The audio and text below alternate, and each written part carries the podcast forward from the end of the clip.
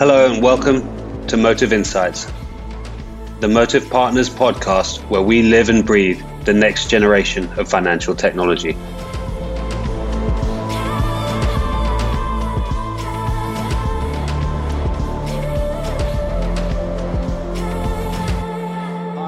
Back to the Motive Insights podcast. Today, I'm joined by Dan Globerson, who is the head of the Bank of A P Is at NatWest Group and has been really responsible for driving the culture of A P I enablement across the bank.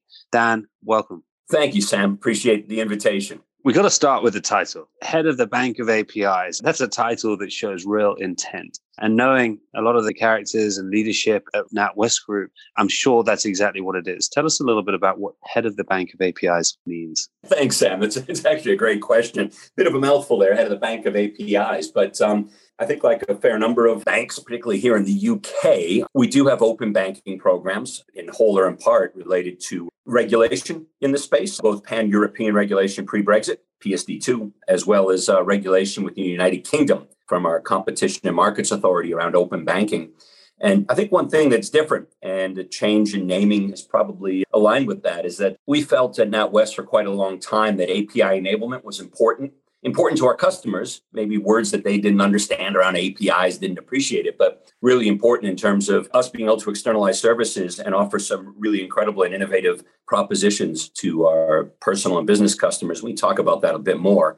But as we pivoted past open banking regulation and into that world of true A P I enablement, we wanted to make sure that internally and externally, that it was recognized that our intent is to keep going in this space and to uh, provide some really great, unique experiences for our customers and the U K economy at large. Awesome. Thank you. And well, we've gathered here today really to talk a little bit about the Open Finance Challenge. And there's a ton of other stuff I want to talk to you about, but you have tuned in from Spain, but you're on holiday and you've generously given us your time. And I'm all too aware that I'm standing in between you and a beautiful lunch and probably a siesta. So we will be sharp and concise on this stuff. Let's start with the Open Finance Challenge. So NatWest Group came together with three other leading banks around the world and the Motive Partners A P I infrastructure provider, Ulis.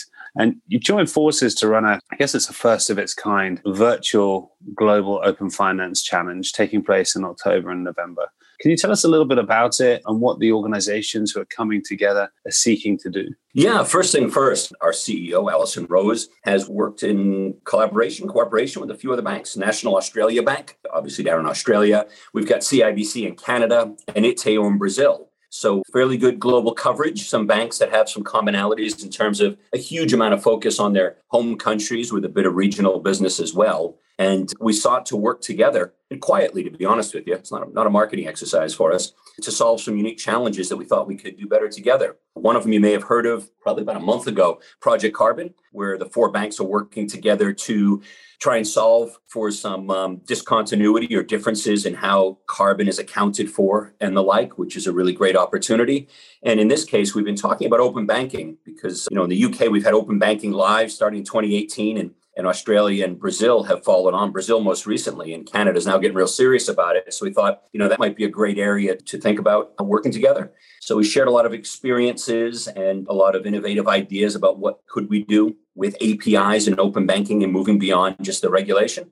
And uh, we came upon this, this idea that we'd love to attract global innovators, fintechs, established fintechs, startup fintechs, university teams, big techs, and the like. And that we really wanted to see some true innovation in the A P I space. So we've opened up those four sandboxes in collaboration with Ulis. And those sandboxes feature not only our live A P Is that are in our respective markets, but also dozens of prospective A P Is or experimental A P Is. And we're looking forward to working with some really great people around the world to see what they can do and what they can propose for our customers. Dan, what's the process? So these fintechs, universities, innovators from all different walks of life are going to come together, innovate, and then present back to who? Is there, there's a panel. Tell us a little bit about the process. Yeah, and I think, Sam, that's what really makes it a bit distinct and a bit unique. We've got a few rounds, as you'd expect. We've got three challenges, first of all, just in brief. Those three challenges from which teams can choose to pick one are around things like embedded finance. So how can we deliver products and services to customers in channels they may find more relevant or more convenient? So beyond our own kind of mobile and e-banking channels, that's really around embedded finance. We've got something on digital services, which is how can we as banks provide services to businesses and corporates that not only help drive their success, but the emergence of digital economies. You might see things like, I don't know, digital I Ds and payment platforms and the like in there. Certainly, we're not trying to lead the witness. There'll be a lot of innovation there.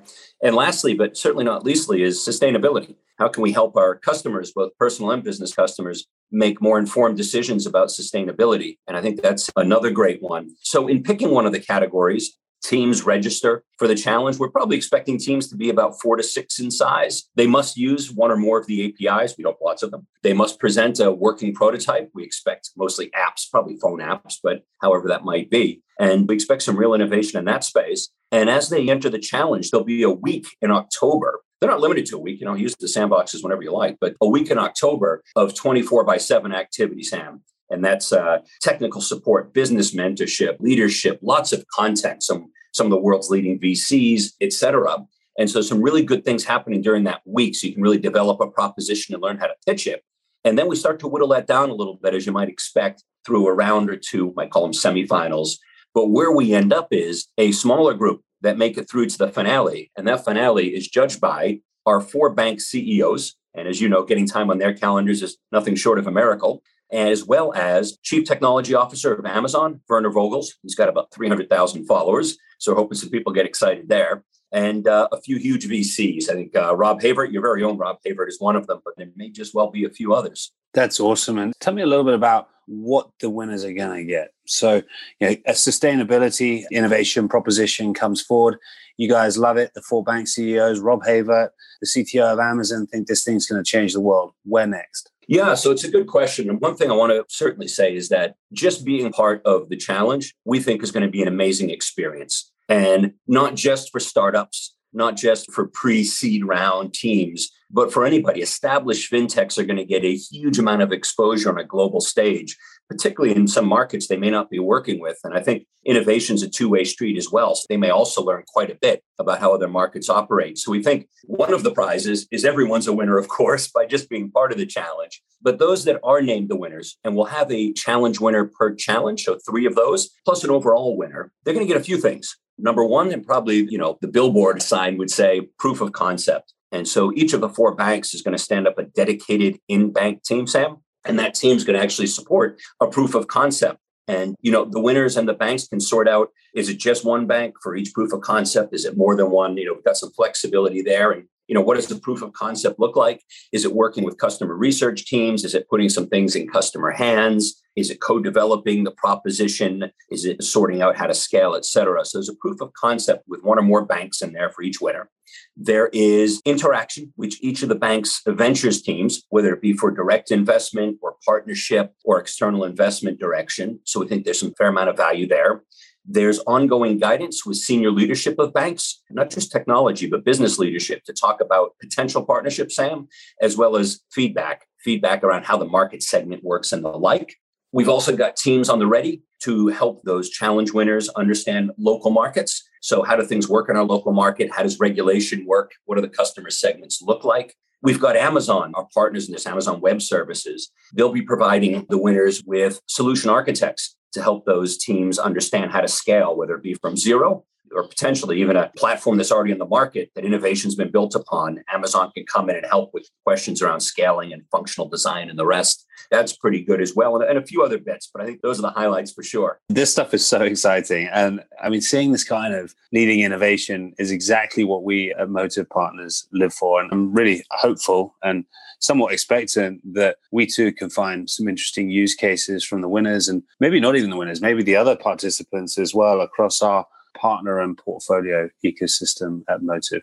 Thanks, Dan. And yeah, I can't wait for this to kick off. So when does it kick off? What's the process? If people hear this and they're interested, what's the next step? Where do they go? How do they register interest? How do they get involved? So we make it easy. w w w dot global open finance challenge dot com. Kind of does what it says on the tin there. That provides some good insights into how does everything work. Registration deadline is the twenty-sixth of September. So timing is perfect right now.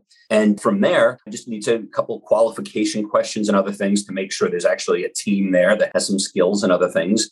And then assuming you jump into the challenge, that challenge, as we mentioned, is later on in October, is the eighteenth, the twenty-fourth or thereabouts. And then we work our way through a few rounds till we get to a finale. And there'll probably be about a dozen or so teams in the finale. And that'll be November the sixteenth with the C E Os and our other industry legends. So pretty straightforward. And I think one thing, Sam, worth saying is that this isn't the usual. This is new. It's different. There's some real intent here on behalf of four banks. It's not a marketing exercise for us in any way, shape, or form.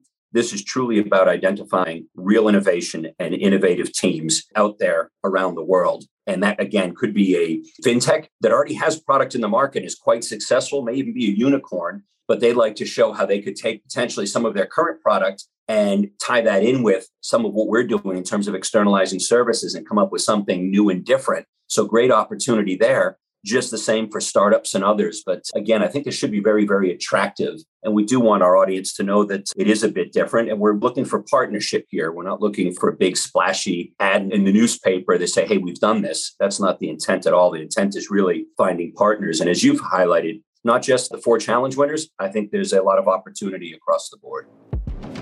Did you know Motive Partners has a weekly newsletter? It's called Motive Insights. It comes out every Sunday morning and it's packed with everything you need to know about financial technology from our team of experts. You can subscribe at motive partners dot com. You talk about innovation in open banking. Open banking in the U K was launched in twenty eighteen. We were one of the first markets in the world to go. And I think we've been a great test case for the opportunity that open banking can create. But as it starts to mature, there's a huge amount of leading edge innovation that's happening that's making a real difference. It's making a difference to the banks. It's making a difference to the fintech ecosystem. But perhaps most importantly of all, it's making a difference to the companies and the consumers that it's serving. Can you tell us, Dan, a little bit about, I don't know, some of the coolest innovation you're seeing being right on the front line? You know, there's a whole lot of it, Sam, and I think innovation is one of those things that comes in all shapes and sizes and usually not what's necessarily expected. So I think at the outset of open banking, and the U K was probably really the first market to go live, not, you know, nine of the largest banks, including NatWest Group, early first quarter of twenty eighteen. And I think at the time, there was a lot of discussion around, you know, personal financial management and other great opportunities there, all of which, you know, kind of spawned an industry in these solutions, and they've helped certain customer segments. But by and large, a lot of that was expected. I think the unexpected is when we get into some of the opportunities we've seen around, let's see, what's exciting, sustainability, sustainability, taking bank information, transactional information, tying that together with global databases and other sources of carbon outputs and the rest. And this is just scratching the surface. We're right at the very front of this, you know, helping consumers make more informed decisions. This will certainly evolve over time, but I think that's a great space. I know that we in NatWest actually worked with a, a startup called Kogo, and we're doing some amazing things by now integrating. So there's a great example of open banking, open finance, creating an opportunity of fintech coming to the table saying, we've got a unique way to look at this by taking some of this data, some of that data, piecing it together with some other things, a little A I, et cetera, and coming up with insights that help people. And not only did we find it interesting, we found it interesting enough to integrate into our mobile app, which is what's happening. I think open banking payments are pretty cool. I think in the early days, you know, maybe not hugely exciting yet. I think it's going to take some time to adopt open banking payments, but, you know, a few seconds in the faster payments network for payments to land is great. Huge boon for merchants, not just in terms of fees, but in terms of liquidity, which I think is a good thing as well. But I think it's also, what could you include within an open banking payment, whether it be a smart contract or digital identification or the rest? I've seen some really cool stuff out there with sharing of bank credentials as ways to log into other services, or sharing some of those credentials to help sign up for other services. Also, some great things around thin file credits. I think some unique ways to look at credit in the market where credit otherwise hasn't necessarily been available. So I think there's been some cool stuff, Sam. And you've talked about open finance just then. So we are starting to see that shift away from regulatory mandated open banking A P Is to that broader set of A P I-based services and products and industries known as open finance. I think it's safe to say that open banking and open finance are here to stay, and there's a huge amount of innovation being built on top of them. One of the things we spend a lot of time at Motive Partners, and particularly at Motive Create, our innovation and value creation arm of the investment platform, platform around building out capabilities to support financial institutions and particularly with Ulis, the platform that's being used for the Global Open Finance Challenge. What strategies and capabilities do you think that financial institutions need to employ to capture these new opportunities? Good question, really good question. And, you know, Sam, there's probably a lot of different opinions out there, as you'd expect, whether open finance or open data or open banking is something to embrace, something to call an opportunity but maybe not mean it, or something to defend against and, uh, you know, postpone it in all ways possible. But I do think that looking beyond regulatory mandates or regulation in open banking, which effectively drives an industry, forces an industry, and in banking or beyond, in some of the open data initiatives out there, to open up and allow customers to share data and initiate different kinds of services like payments. I think there is a big decision to make for incumbent institutions in any industry, and certainly in banking, which is how do we become an important part, or how do we continue to become an important part of society? How do we become an important part of an emerging digital economy? What role do we have? And I think it's a really good question to ask. And I think in particular around open banking, we talk a lot about banking in terms of accounts, in terms of payments and the like. We shouldn't forget the banks have been around for hundreds of years, providing trust services as well. Banks have been a store of safety and security for physical assets. Banks have been a guarantor of who you are, notaries and guarantees and the rest. And I think from that perspective, for banks to continue to be important, I think they need to think through the lens of how do we deliver those types of services in a digital world? And if we were to do so, clearly A P Is and externalizing those services is a way to go, as well as how do we reach customers, both existing customers and new customers? How do we drive out some great products and services, and how do we land those in the market? I think that's where we think a lot about embedded finance and uh, how we connect to customers in different ecosystems that aren't necessarily our own. I was going to say, I, I think the three areas that you've identified as part of the challenge are tackling those beautifully. Embedded finance for the new channels, di- digital services for the new types of products, and then sustainability, which is becoming increasingly and critically an area of focus for businesses of all shapes and sizes. They've clearly been thoughtfully chosen. Dan, we're coming towards the end of our time here. So I'm going to ask you a couple of slightly quicker fire questions, and, and these are totally unscripted. So you go ahead, Sam, and I'll ask you to be kind. Of course I'll be kind, Dan. We know each other too well not to be. So Dan, what excites you the most about the financial technology industry today? The speed of innovation is what excites me most. The focus on customers as part of that excites me in a huge way. It's an amazing time to be part of financial services. It's an amazing time to be part of digital ecosystems. And I guess, you know, when I think about open banking and banking in general, I just think about how would that feel as we cover more and more, as we cover, you know, all financial services institutions and well beyond. What are some of the biggest challenges you think we're going to face in the years to come? I think a few things, and in no particular order, to be perfectly clear, Sam. I think one is the public's hesitance to share data in a world where there's a lot of news stories around data leakages, around misuse of data. I think, for instance, banks have fortunately done well. Banks historically haven't been great leveragers of data. And in that sense, I think the public trusts banks with data and privacy, and the research would indicate as such. But I think just generally speaking, sharing. I think also once we move beyond big incumbent, highly digital institutions like banks, when we look at smaller institutions, smaller firms, it can be quite complex to move from legacy to modernity, quite complex and expensive to move into A P Is. And that could cause some delays out there. So those, those are some of the things which I think we need to work through, both, you know, the scale of the participants, how digital they are today and how capable they are of being uh, really digital tomorrow in the A P I space, as well as comfort in how data is shared and making sure that the public, both consumers and businesses, feel like they're in control of their data, who has it, and what they're doing with it. I've got the head of the Bank of A P Is on the line, so I would be remiss not to ask, where does crypto go? Well, first, Sam, I'll preface that by saying there's a lot of really smart crypto people out there, and it's not an A P I question per se. I think crypto is going to be a really interesting space. Listen, I've been in technology and finance my whole life. It's what I studied. It's what I do, and I love it. And crypto is an interesting uh, phenomenon. I guess the number one thing that comes to mind in crypto space is there are a fair number of central banks that probably don't want to uh, face the loss of control of economic policy. And so for me, that'll probably put some occasional brakes on things and keep things maintained to a given size. But that's just my personal view, and certainly not one of NatWest Group.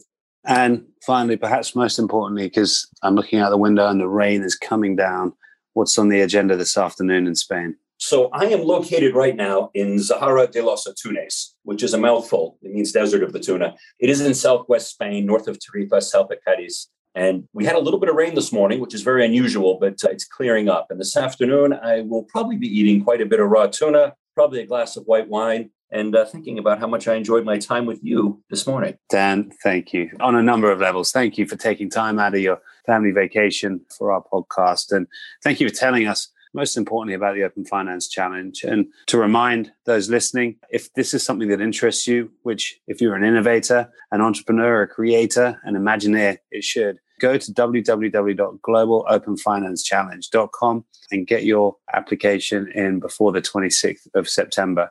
And don't forget, this is going to give you access to innovation and the capabilities, distribution, and hundreds of years of expertise at NatWest, C I B C, Itaú, N A B. What an incredible opportunity. Dan, thank you so much. And thank you for being a leader and driving force behind innovation in this space. Thank you, Sam. It's been a pleasure.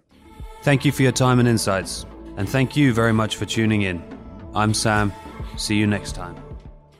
The information contained in this podcast is intended for discussion purposes only. It is not a recommendation, offer, or solicitation for the purchase or sale of a security or any services of Motive Partners. All investing involves risk, and there is no guarantee that past performance will be indicative of future results. The views and opinions expressed in the podcast are as of the date of recording, reflect the views and opinions of the persons expressing them, and do not necessarily represent the views or opinions of Motive Partners. Motive Partners makes no representations or warranties as to the accuracy, reliability, or completeness of any information provided, and undertakes no obligation obligation to update, amend, or clarify the information in the podcast, whether as a result of new information, future events, or otherwise. Any securities, transactions, or holdings discussed may not represent investments made by Motive Partners. It should not be assumed that securities, transactions, or holdings discussed, if any, were or will be profitable, or that the recommendations or decisions made in the future will be similar or will equal the performance of the securities, transactions, or holdings discussed herein. This podcast may contain forward-looking statements that are based on beliefs, assumptions, current expectations, estimates, and predictions about the financial industry, the economy, Motive Partners, or Motive Partners investments. Nothing in the podcast should be construed or relied upon as investment, legal, accounting, tax, or other professional advice, or in connection with any offer or sale of securities.